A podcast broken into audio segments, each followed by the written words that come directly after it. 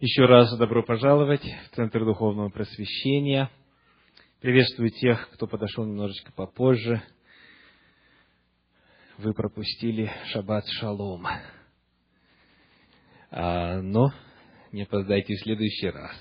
Сегодня очередная глава Торы простирается с 21 главы книги Левит – и заканчивается в конце 24 книги Левит. Здесь две главных темы. Первое – это служение священников и особые обязанности, особые законы, которые даны им – и 23 глава целиком посвящена теме праздников Господних. В 24 говорится вновь об обязанностях священников, о служении во святилище, о светильнике, о хлебах предложения, и затем рассматривается случай с человеком, который хулил имя Божие. Как вы видите, тема достаточно и потому нам придется выбирать. Поскольку в Центре Духовного Просвещения о праздниках Господних знают э, достаточно много, у нас был целый цикл проповедей на эту тему, который назывался «Ежегодные праздники Торы». И уже четвертый год мы идем библейским календарем, проводя особые богослужения в соответствующие даты библейского литургического лунного календаря. Потому сегодня я приглашаю вас немножечко подробнее изучить особые предписания, особые законы, которые были даны священникам. И это исследование должно открыть перед нами очень а, интересную и важную для нас картину. Итак, давайте попытаемся а, вспомнить, какого рода и какого типа люди в принципе существовали на тот момент, когда Господь давал предписания Торы, какие, в принципе, люди жили на земле, какие типы людей, какие виды людей по своим характеристикам, в первую очередь духовным характеристикам, по степени удаления или по степени приближения к Богу. Если рассмотреть этот вопрос в категориях концентрических кругов, где центр – это Бог, и потом от него дальше расходятся людские круги. Какие категории людей существовали? Кто ближе всего был к Богу, кто дальше, кто совсем далеко. Давайте начнем с самых последних, кто вообще был далеко от Бога. Как они называются в Священном Писании – кто они такие? Язычники, слышу, слышу ответ. Язычники, иноземцы. Кто знает, что означает термин язычники и когда он появляется, каково его значение, в связи с чем этот термин используется? Что в корне этого слова язычник? Язык, да? Когда впервые появляется проблема языка? Во время строительства Вавилонской башни, уже после потопа. И Господь тогда смешал язык всей земли, и они перестали понимать один другого. Так? Теперь, почему Господь это сделал? Потому что то, что они делали, было против его воли, правда? После потопа Господь сказал, расселяйтесь и населите всю землю.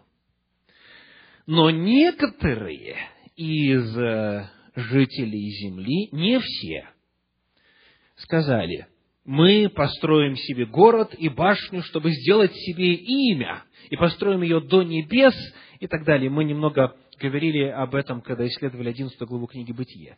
Так вот, тогда впервые появляется термин «язык», тогда впервые появляется термин «язычник». Язычник – это тот, кто после потопа восстал против воли Божьей. язык кого был смешан, и кто в результате рассеялся теперь по причине того, что не понимал речи другого. Но, как я упомянул коротко, не все строили Вавилонскую башню. Были люди, верные Богу, которые не участвовали в строительстве Вавилонской башни, потому их язык остался неизменным. Их язык остался таким, которым говорили люди до потопа. И, конечно, как мы знаем, хотя любой язык а, с течением времени видоизменяется, а основа, тем не менее, оставалась той же самой. Вот эти язычники, это термин, появившийся в результате разделения языков, они унесли с собою идею бунта против Бога, восстания против Него и нарушения Его воли. Потомки тех людей, кто не принимал участие в строительстве Вавилонской башни, они продолжали говорить на этом про-языке человечества, они продолжали служить Богу, они продолжали ожидать исполнения обетования о пришествии семени, Избавителя, Спасителя. И вот все остальные, кто был рассеян по всему лицу земли, они, к сожалению, в своих верованиях, в своей жизни, в своем богословии, в вопросах нравственности стали богопротивниками. Термин «язычник» а, синоним термину «идолопоклонник», и потому вот это самая удаленная от Бога категория людей. В, в Торе эти люди называются по-древнееврейски в оригинале нахри, нахри, иноземцы чуждые, то есть те, кто за пределами, за рамками народов, в котором сохраняется познание о Боге. Итак, это самая удаленная категория. Что потом? Какая группа идет затем, после вот этих язычников или иноземцев, после Нахри? Кто идет? Давайте посмотрим на книгу Исход, 12 главу, стихи 48 и 49. Исход 12 глава, стихи 48 и 49.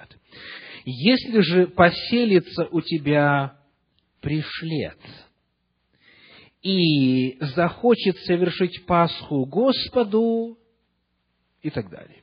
Вторая категория людей – это пришельцы. Пришельцы.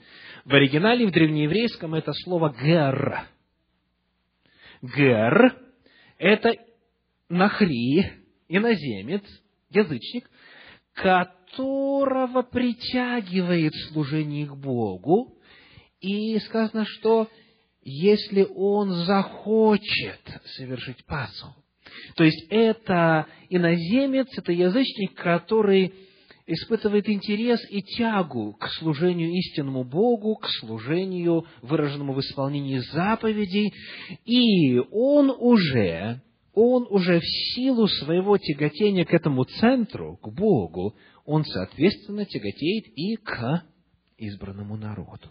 И сказано, если поселится у тебя вот такой гер, то есть он живет уже или рядышком, или на территории Израиля. А, ну вот одним из представителей таковых, э, вне всякого сомнения, является царица Савская. Сава находится достаточно далеко от Израиля, но она, представительница Савы, этой страны, пришла в Иерусалим для того, чтобы побольше узнать, и она прославила Бога в результате своего визита.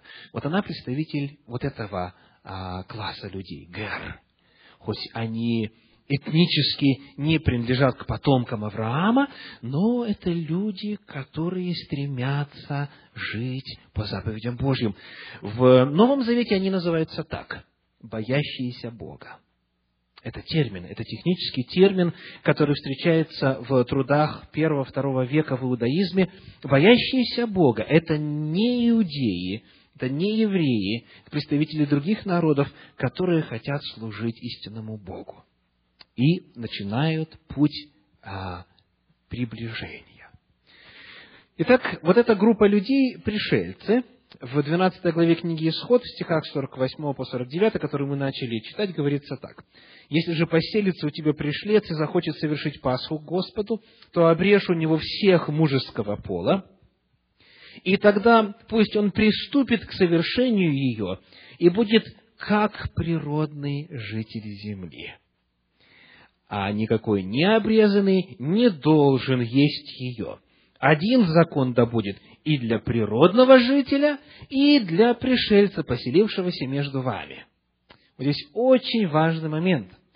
Если в обществе израильском поселялся Гер, иноземец, который желал служить Богу, но который пока еще не являлся а, частью избранного народа, то сказано, одни права и один закон да будет и для него, и для вас. Вот это само по себе очень интересно в обществе Господнем и очень важно, потому что, как правило, э, иноземец и пришелец, он не пользуется теми же самыми правами.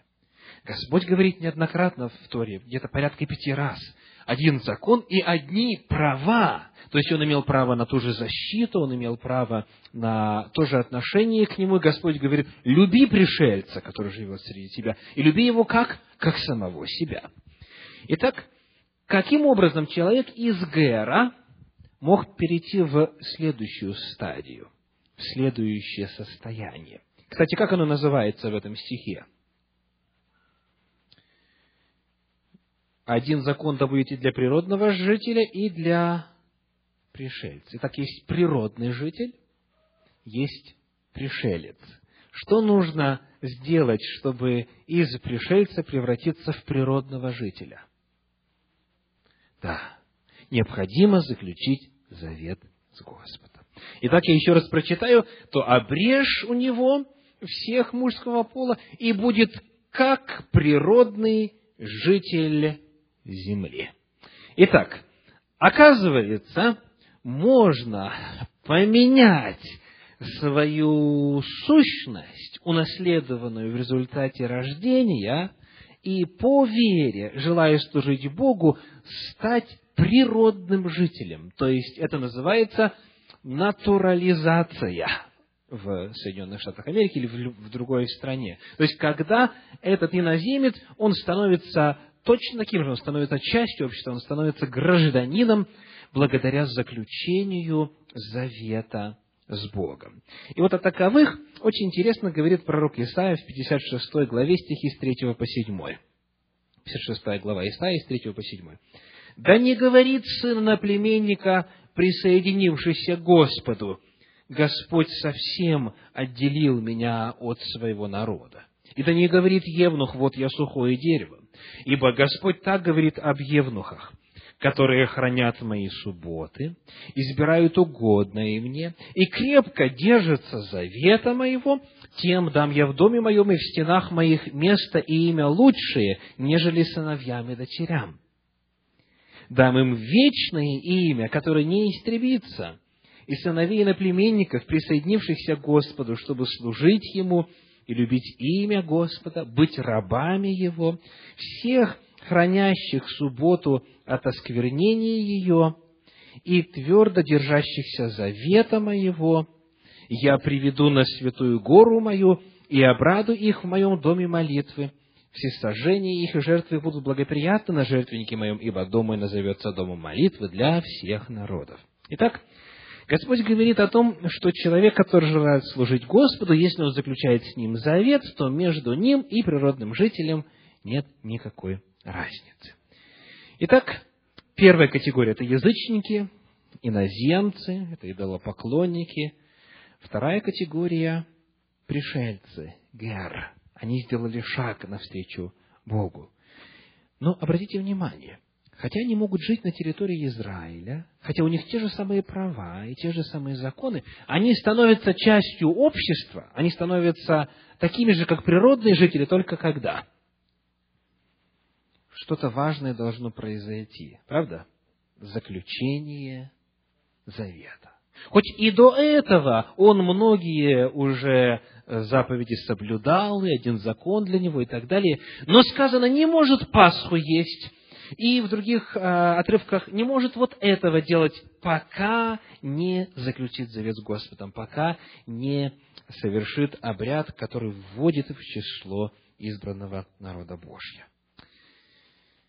Следующий, третий вид, третья категория жителей земли – это то, что мы прочитали, называется природный житель, или еще очень интересное слово в синодальном переводе туземец.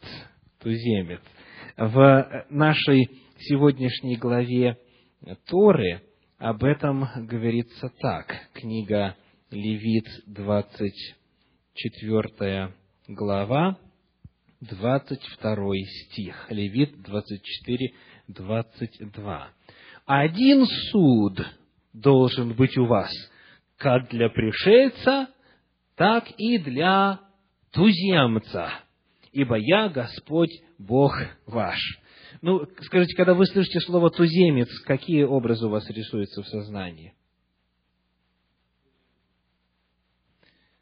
Дословное значение «с той земли», то есть природный житель.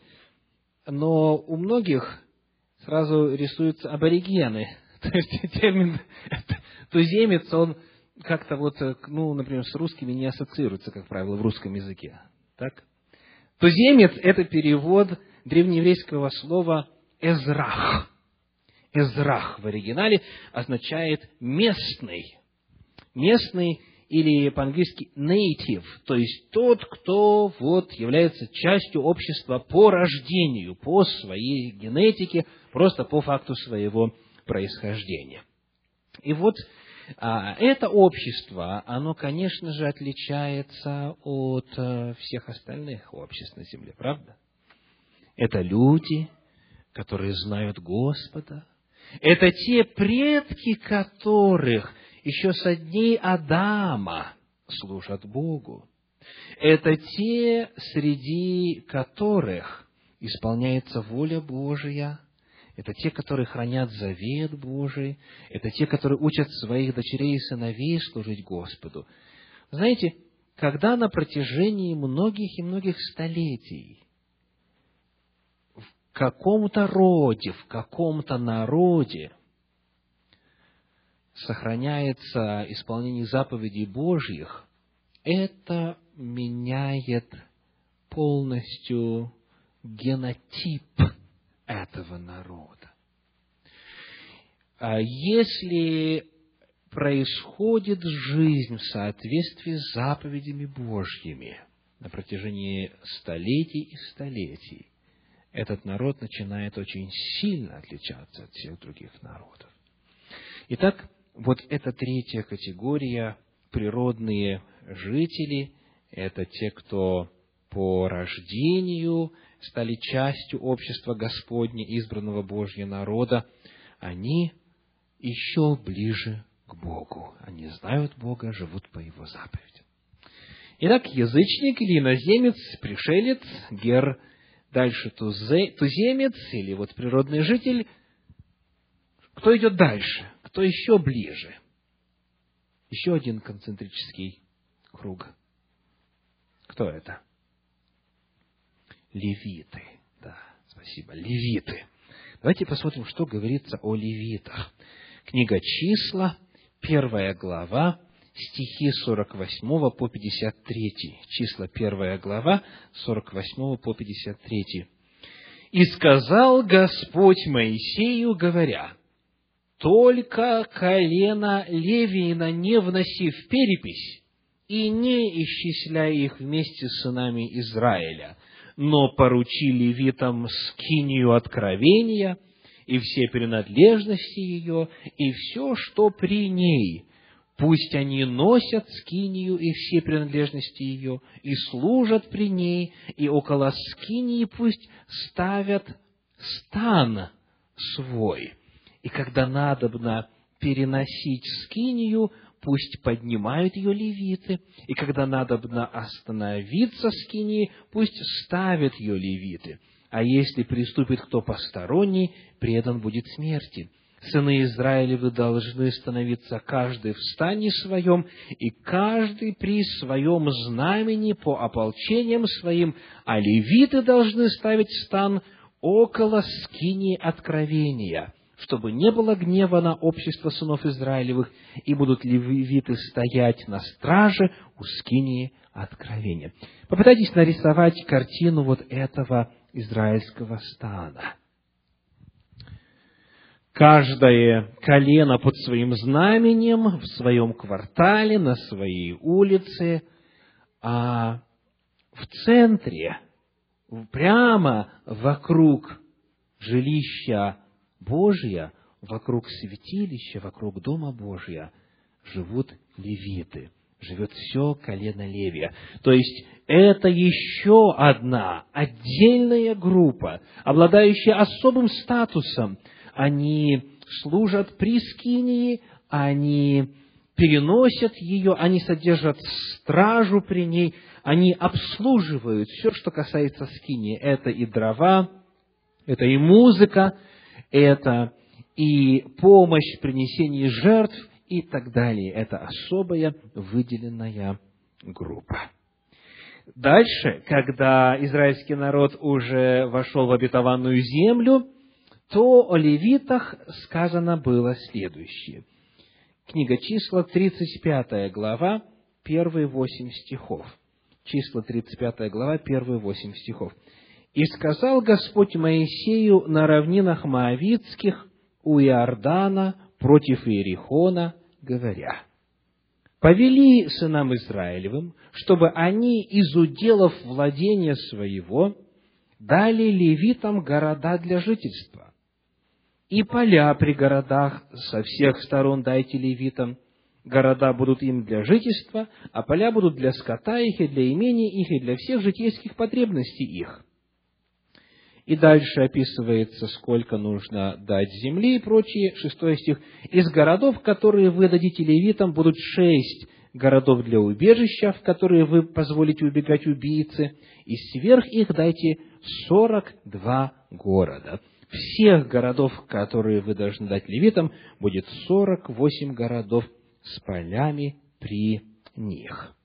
Итак, вот здесь перед нами картина того, как, поселившись в земле Израиля, были выделены особые города, где жили левиты. Они отличались от всех, и они по очереди, по графику совершали службу а, в порядке своей череды, помогая священникам, помогая сынам Аарона.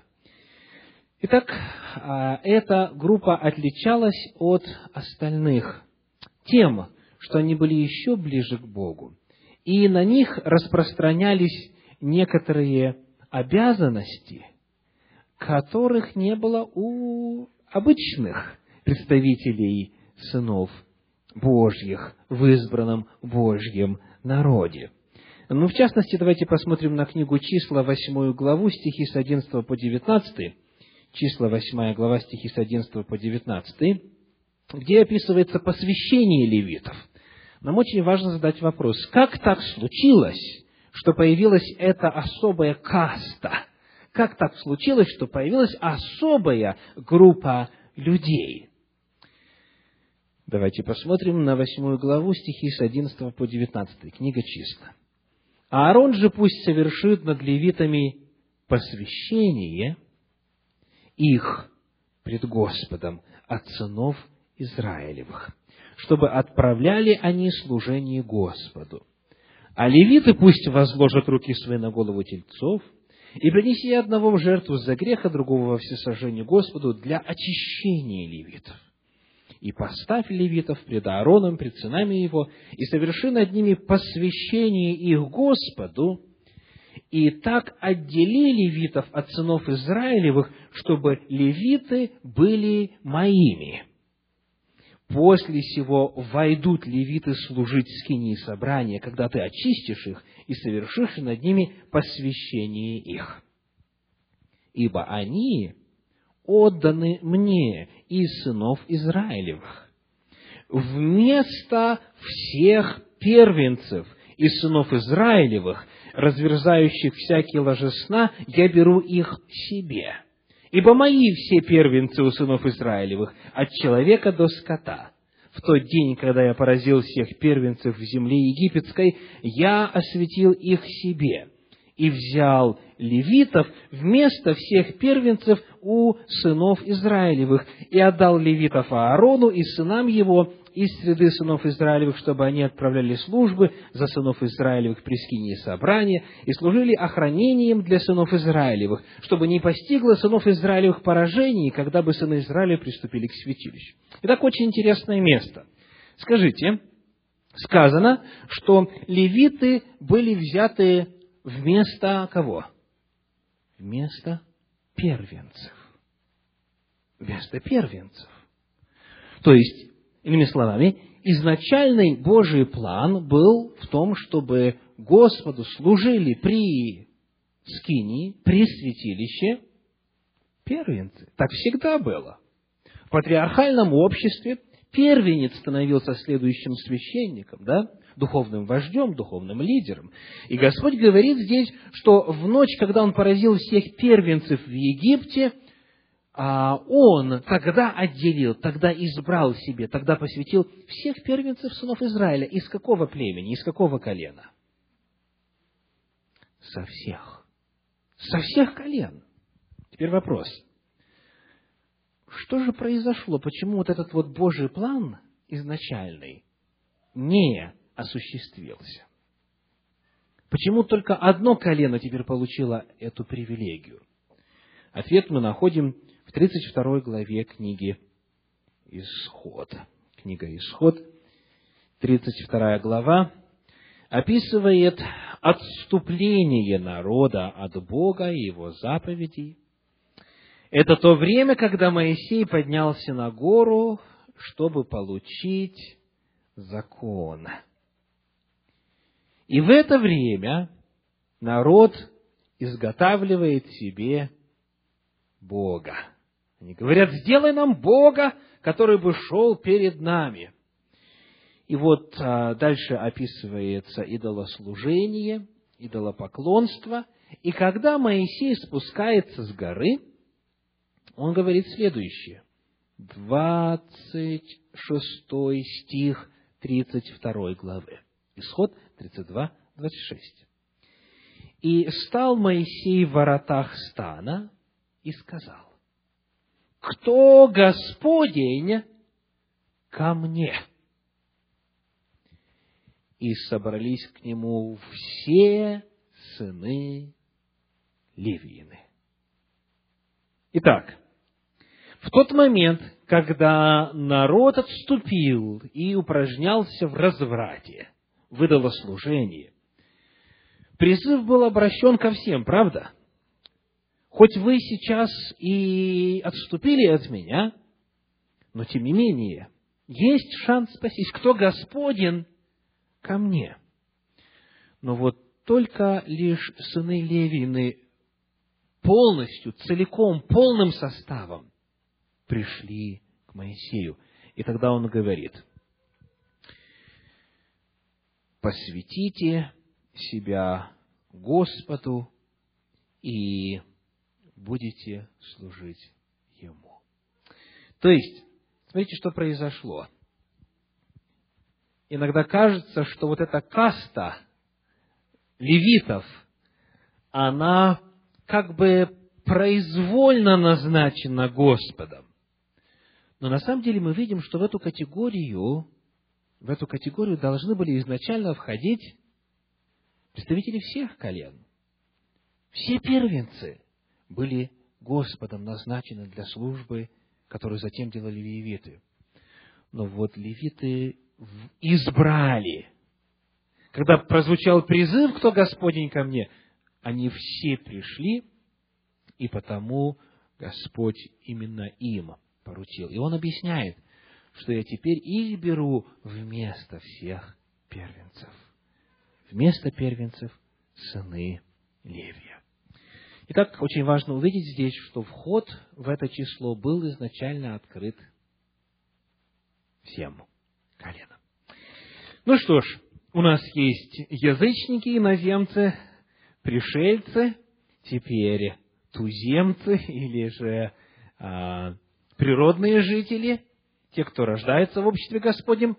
Дальше особая категория – это левиты, которые еще ближе к Господу, еще ближе к нарисованному нами центру.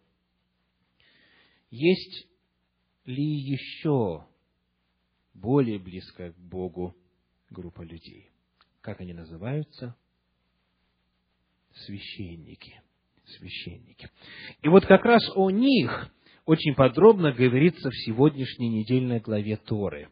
Книга Левит, 21 глава, 22 и далее. Итак, что мы узнаем о них? Что мы узнаем о священниках? Чем они отличаются теперь от всего народа и даже от левитов? Есть несколько сфер, где очень четко прописано различие между ними. И это все сферы очень заметные – очень явные.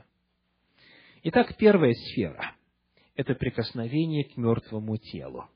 Первые девять стихов 21 главы говорят о том, и сказал Господь Моисею, читаю первый стих, «Объяви священникам, сынам Аароновым, и скажи им, да не оскверняют тебя прикосновением к умершему из народа своего, только к ближнему родственнику своему, к матери своей, к отцу своему, к сыну своему и дочери своей, к брату своему, к сестре своей, девицы, живущей при нем и не бывшей замужем, можно ему прикасаться, не оскверняя себя. Итак, только вот к этому узкому кругу. И здесь названо семь категорий родственников, к которым можно прикасаться, когда прощаешься с человеком, да, отправляя его в последний путь. А скажите, как обычно обстояло дело? Были ли такие запреты обычно у народа? Ответ – нет. В книге «Числа» в 19 главе числа 19 глава стихи 11, 12 и 16 сказано, «Кто прикоснется к мертвому телу какого-либо человека, нечист будет семь дней. Он должен очистить себя сею водою в третий день и в седьмой день, и будет чист». То есть, он становился нечистым на семь дней, но затем, благодаря ритуальному омовению, он возвращал себе чистоту. Но священникам нельзя было то, что можно было обычному человеку из числа народа Божьего. Дальше. А, вторая сфера – это заключение брака. Еще были определенные ограничения. Значит, 21 глава, первый стих говорит, вернее, 21 глава, 7 стих, 7 стих, они не должны брать за себя блудницу и опороченную, не должны брать и жену, отверженную мужем своим, ибо они святы Богу своему, свят, святи Его, ибо Он приносит хлеб Богу твоему и так далее. Итак, среди женщин, на которых запрещено жениться священнику, не упоминается вдова. То есть, ему нельзя было жениться вот на уже названных, на блуднице, опороченной, отверженной мужем, но можно было жениться на, на вдове. Так, а обычно какие были правила в отношении заключения браков? Книга Второзакония, 7 глава, 1-4 стиха говорит, не вступай в брак с представителями языческих народов. Здесь был запрет. То есть, представитель Божьего народа не мог жениться на язычнице или представительница Божьего народа не могла выйти замуж за язычника, а если тот остается язычником, так? А если он, как Рав, блудница, например, присоединяется к народу Божию, исповедует веру в Бога, принимает то, что в иудаизме называется гиюр, то тогда нет абсолютно никакой разницы, какой национальности человек. Ну, то же самое произошло, помните, с Руфью, да? Руфь, моавитянка, она говорит, твой Бог будет моим Богом, твой народ будет моим народом, и она вошла не только в общество народа Божьего, но еще и вошла в а, генеалогию царя Давида и, в свою очередь, в генеалогию Иисуса Христа. То есть, не вопрос национальности здесь стоит, а вопрос веры. Потому что мы уже выяснили, а, каким был путь. Да? Язычник мог стать пришельцем и потом мог стать туземцам, природным жителям земли. Так вот, обычно у народа было вот такое ограничение, что касается заключения брака. Но вот в случае со священниками были более жесткие правила. У него особый статус. Еще есть одна сфера. Это сфера прелюбодеяния. Левит 21 глава 9 стих говорит, «Если дочь священника осквернит себя блудодеянием, то она бесчестит отца своего, огнем должна сжечь ее». А что было, если э, дочь занималась блудодеянием, будучи дочерью обычного человека из народа? А Второзаконие, 22 глава, стихи 20 и 21. Если же сказанное будет истина, и не найдется девства у траковицы, то траковицу пусть приведут к дверям дома отца ее, и жители города побьют ее камнями, ибо она сделала срамное дело среди Израиля, плододейство в доме отца своего, и так истреби зло из среды себя. Итак, если было блудодеяние, то есть интимная жизнь до брака, если девственность была потеряна до брака, то тогда казнь была какая? Побиение камнями. Если же это делала дочь священника, то сожжение, разница, разница в степени, разница в виде наказания. Дальше, давайте посмотрим, какая еще сфера отличала священников от всех остальных. Сфера физических параметров, физических недостатков. В 21 главе говорится, «А, никто из семени твоего во все роды их, у которых на теле будет недостаток, не должен приступать, чтобы приносить хлебу, хлеб Богу твоему, и также кропить на завесу и так далее. Никакого недостатка не должно быть. И там перечисляются разные. Бельбо на глазу, горбатые, там, с переломанной рукой, ногой, прочее, прочее. Должен быть абсолютно в физическом отношении здоровым и полноценным. А в числе народа Божьего можно было быть каким угодно. То есть здесь не было никаких ограничений. Итак, это священники. Священники. Почему ему нужно было быть таким вот э, особым? Браки заключать только по особенному, не прикасаться к умершему, за исключением вот близких родственников. Почему особо суровое наказание за прелюбодеяние, за блудодеяние – почему в физическом отношении должен был быть без недостатков? Ответ прост. Он посредник. Он представляет людей Богу, и он должен их представить лучшим образом. И он представляет Бога людям. Он представляет Бога людям. Потому лучшие только во всех отношениях, в том числе и в физическом отношении, могли служить в этом качестве. Но есть еще одна категория людей, их вообще было очень мало на протяжении истории Земли. Давайте вспомним, кто у нас э, есть. Самые удаленные это язычники, потом идут пришельцы, потом туземцы или природные жители, далее левиты, затем священники – и еще есть один вид, кто? Первосвященник. И вот разница между священниками и первосвященниками как раз-таки описана вот здесь, в 21 главе книги Левит. Давайте посмотрим, в чем она заключается. Первая сфера, которая отличает его, он, само собой, соблюдает все то, что соблюдает народ Божий, все то, что соблюдают левиты, все то, что соблюдают священники, но на него накладываются еще и особые обязательства. Первая сфера а, – прикосновение к мертвому телу. 21 глава, стихи 10 и 11.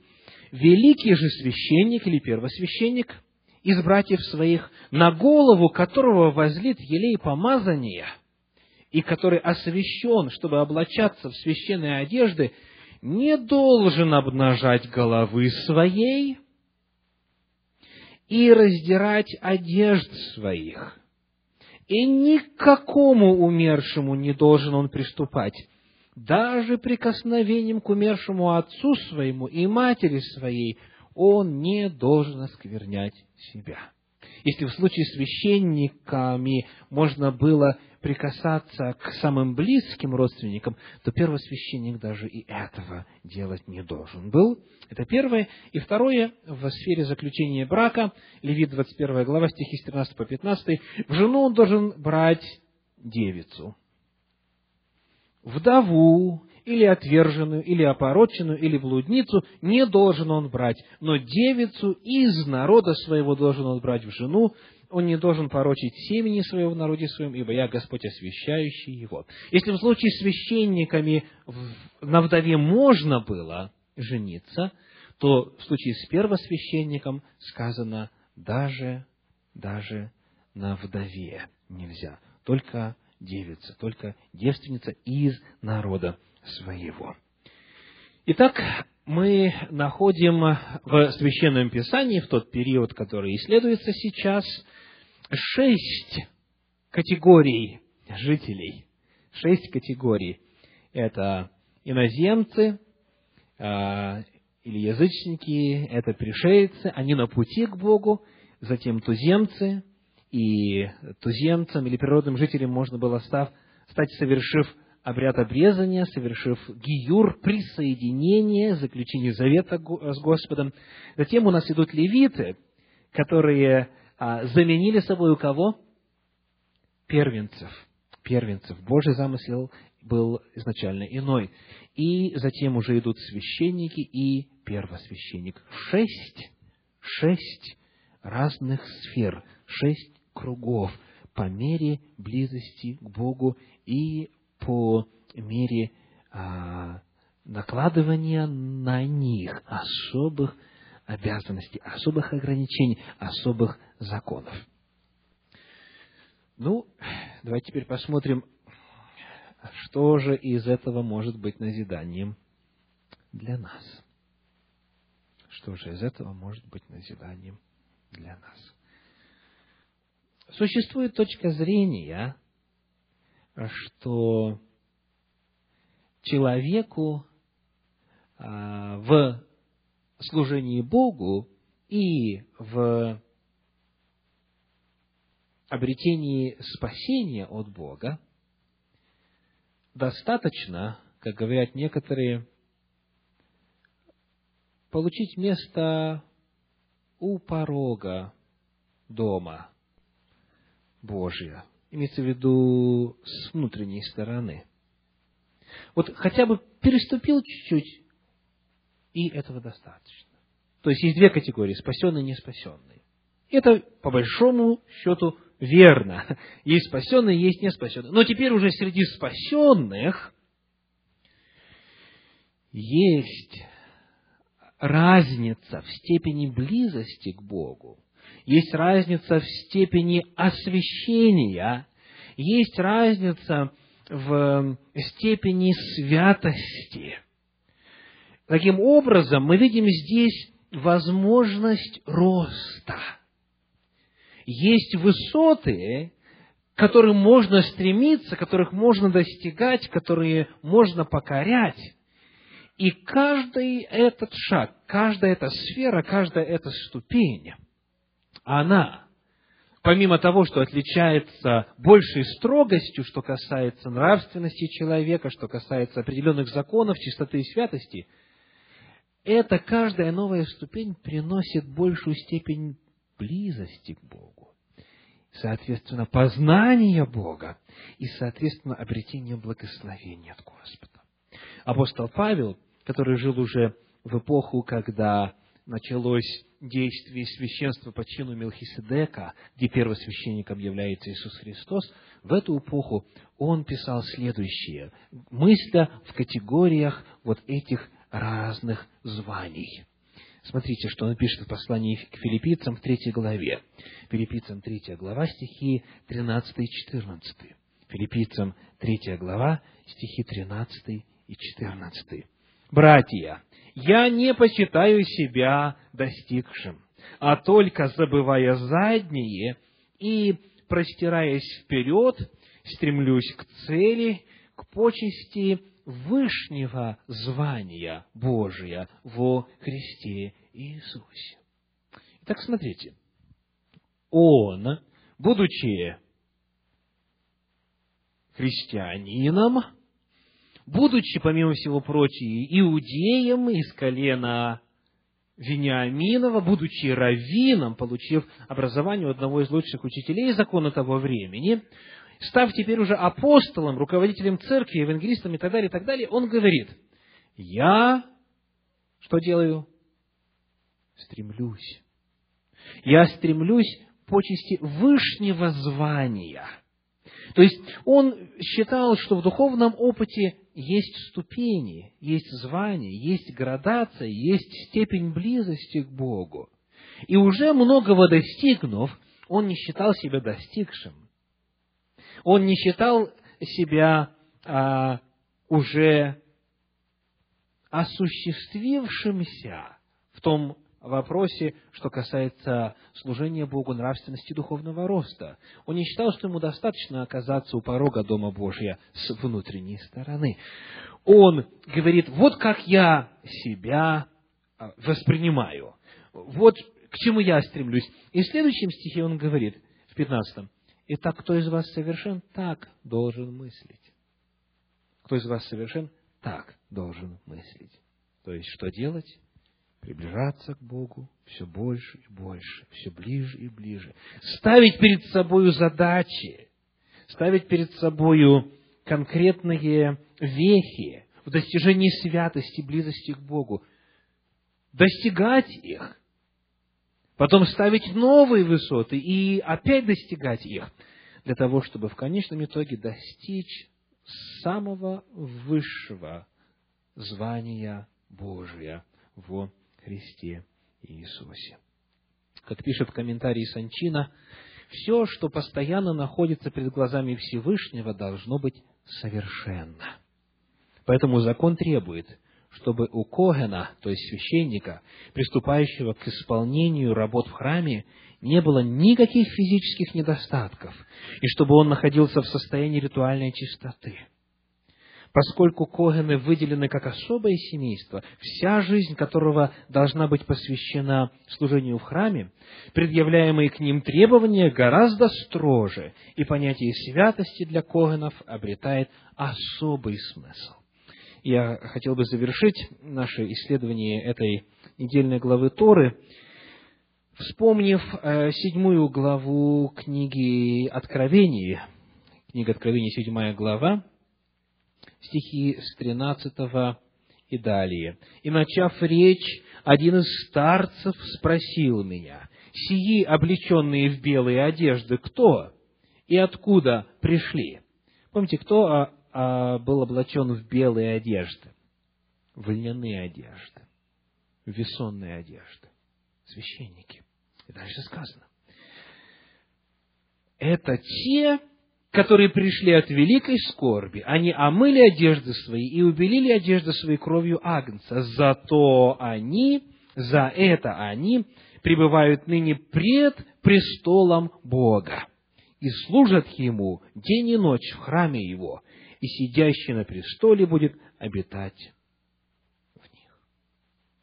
Есть цель – совершать служение – там, в небесном святилище, у престола Божия, будучи облеченными в белые одежды. Есть очень высокая цель, есть очень высокие параметры святости. Я приглашаю каждого из вас определить, на каком уровне вы находитесь. Язычник, пришелец, туземец, левит, священник, первосвященник. И ставить перед собой очень конкретные, очень ясные, четкие цели в плане духовного возрастания и достижения святости. По милости Божьей достигать их. Этого желал апостол Павел, к этому призывал он всех нас, и к этому я призываю вас сегодня. Аминь.